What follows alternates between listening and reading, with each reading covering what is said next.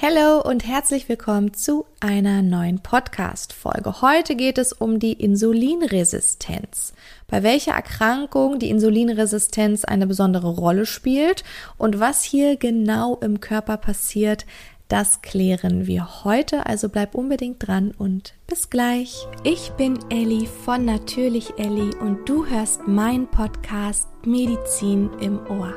Wir beschäftigen uns hier mit Themen rund um Medizin, klären offene Fragen und führen spannende Gespräche mit inspirierenden Gästen. Wenn du also ein paar Minuten Zeit hast für ein bisschen Medizin im Ohr, dann lass uns loslegen. Fangen wir doch erstmal mit einer wichtigen Frage an, und zwar, was genau ist denn eigentlich Insulin? Insulin ist ein Botenstoff, also genauer gesagt ein Hormon, das in den Beta-Zellen der Langerhansinseln im Pankreas gebildet wird. Ne? Pankreas ist unsere Bauchspeicheldrüse. Insulin ist das einzige Hormon, das musst du dir jetzt mal vorstellen, das ist wirklich das einzige Hormon in unserem Körper, welches Zucker in die Zelle bringen kann. Ja, bedeutet, wenn Zucker in die Zelle gelangt, dann sinkt der Blutzuckerspiegel im Blut, weil der Zucker ist jetzt nicht mehr im Blut, sondern in der Zelle und die Zellen sind mit Energie versorgt. Wenn Insulin im Körper jetzt aber fehlt oder geringfügig nur gebildet wird, dann sprechen wir von einem, na, Jetzt klingelt es bestimmt bei dir ganz genau von einem Diabetes mellitus. Insulin bringt aber nicht nur Zucker in die Zellen, sondern auch Aminosäuren, Fette und Elektrolyte. Ja, aber für Zucker ist es hier wirklich einfach essentiell und nicht wegzudenken. Du weißt sicher, dass wir bei einem Diabetes mellitus Typ 1 einen absoluten Insulinmangel haben.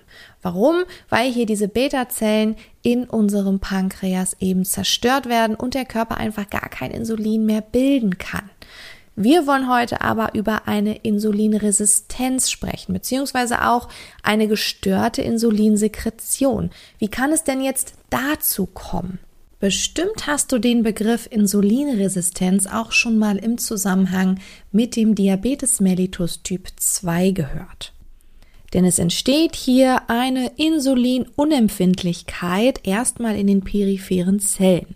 Und aus dieser Unempfindlichkeit der Zellen folgt jetzt natürlich ein erhöhter Blutzuckerspiegel, weil ne, die Zellen sind weniger empfindlich für Insulin, bedeutet weniger Zucker kann aus dem Blut in die Zellen gelangen.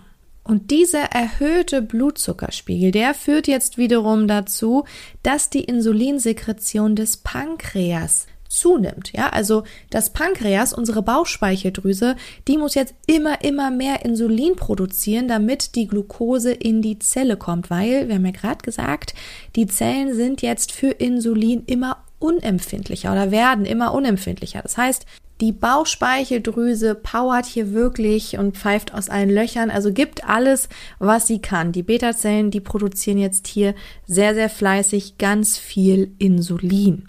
Und diese hohe Insulinkonzentration im Blut jetzt, die führt dazu, dass an den peripheren Zellen die Empfindlichkeit gegenüber Insulin jetzt immer weiter abnimmt. Und nicht nur das, sondern es sorgt auch dafür, dass die Insulinrezeptoren, die ja an der Oberfläche unserer Zellen sitzen, dass diese immer weiter reduziert werden. Das nennt man dann auch Downregulation. Und letztendlich kann es dann natürlich im Laufe der Erkrankung, wenn wir jetzt beim Diabetes mellitus Typ 2 sind, zur Erschöpfung der Pankreassekretion kommen, weil wir haben gerade gesagt, das Pankreas muss die ganze Zeit sehr, sehr viel Insulin produzieren und irgendwann ist die Bauchspeicheldrüse auch einfach erschöpft und dadurch könnte es natürlich jetzt zu einem Insulinmangel kommen. Bei Patienten mit einem Diabetes mellitus Typ 2 haben wir häufig wirklich eine Fehlernährung und diese Patienten sind auch häufig adipös. Achtung, nicht jeder Typ 2 Diabetiker ist adipös oder ernährt sich ungesund. Es gibt auch den Fall, dass die Patienten normgewichtig sind, nicht adipös sind und trotzdem einen Typ 2 Diabetes entwickeln. Ja, ganz, ganz, ganz wichtig. Weil, ne, wir wissen auch alle, jetzt heutzutage weiß man das, Diabetes mellitus Typ 2 ist auch wirklich genetisch bedingt, also hat einen großen hohen genetischen Faktor, der ist sogar noch größer als beim Typ 1 Diabetes. Merkte hier also unbedingt für die Entstehung eines Diabetes mellitus Typ 2, dass wir eine starke genetische Prädisposition haben, die natürlich dann aber verstärkt wird durch eben Fehlernährung und Adipositas. Und das führt dann eben zu dieser Insulinresistenz. Spielen wir das aber mal am Beispiel von einer Fehlernährung bei einem Typ 2 Diabetiker durch durch die Fehlernährung und das Übergewicht ist es eben häufig so, dass man auch sehr, sehr viel Nahrung zu sich nimmt und dadurch natürlich auch sehr, sehr viel Zucker. Das bedeutet, dass der Insulinspiegel hier dauerhaft hoch ist, weil wir sehr, sehr viel Zucker im Blut haben und der Körper versucht natürlich jetzt diesen Zucker in die Zelle zu bringen. Dieser hohe Insulinspiegel vermindert jetzt aber die Empfindlichkeit und die Dichte der Insulinrezeptoren. Das haben wir ja gerade besprochen. Und damit verhindert es eben auch die Wirkung von Insulin oder setzt die Wirkung von Insulin herab. Was folgt also? Eine Insulinresistenz der Zellen. Und jetzt muss der Körper erheblich mehr Insulin ausschütten, damit es an den Zellen überhaupt noch dazu kommt, dass Insulin wirken kann und dadurch der Zucker aus dem Blut in die Zelle gelangt. Und durch diesen dauerhaft erhöhten Insulinspiegel wird natürlich auch wieder das Hungergefühl gesteigert. Ja, also der Mensch, der isst jetzt weiter, nimmt weiter hinzu, wodurch sich natürlich die Insulinresistenz immer weiter verschlimmert. Also sie schreitet immer weiter fort. Schafft man es jetzt aber, die Fehlernährung und das Übergewicht eben zu beseitigen bzw. anzugehen und dagegen anzukämpfen, dann können sich die Rezeptoren durch den absinkenden Insulinspiegel auch wieder erholen, ja? Also das ist reversibel. Das ist nicht wie beim Typ 1 Diabetiker, wo es wirklich zu einem absoluten Insulinmangel kommt, weil die Beta-Zellen des Pankreas zerstört werden, sondern hier ist es so, dass es wirklich sein kann, dass die Rezeptoren sich quasi wieder erholen.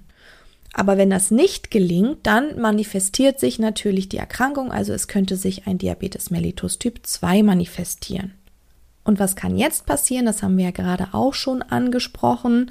Dann kann es dazu kommen, dass eben die Kapazität der Beta-Zellen in der Bauchspeicheldrüse nach und nach auch erschöpft wird, weil wir hier in eine Erschöpfung des Pankreas kommen. Du kannst dir das wirklich dann so vorstellen, dass hier die Bauchspeicheldrüse wirklich an die Belastungsgrenze getrieben wird und irgendwann den Dienst quittiert und sagt, ey Leute, ich kann nicht mehr.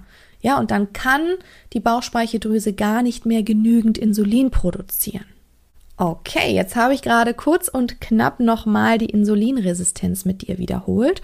Ich hoffe, die Folge hat dir gefallen, du konntest ein bisschen was mitnehmen. Dann schenk mir sehr, sehr gerne eine 5-Sterne-Bewertung auf Spotify oder Apple Podcast. Da freue ich mich sehr. Du kannst auch gerne eine Bewertung schreiben.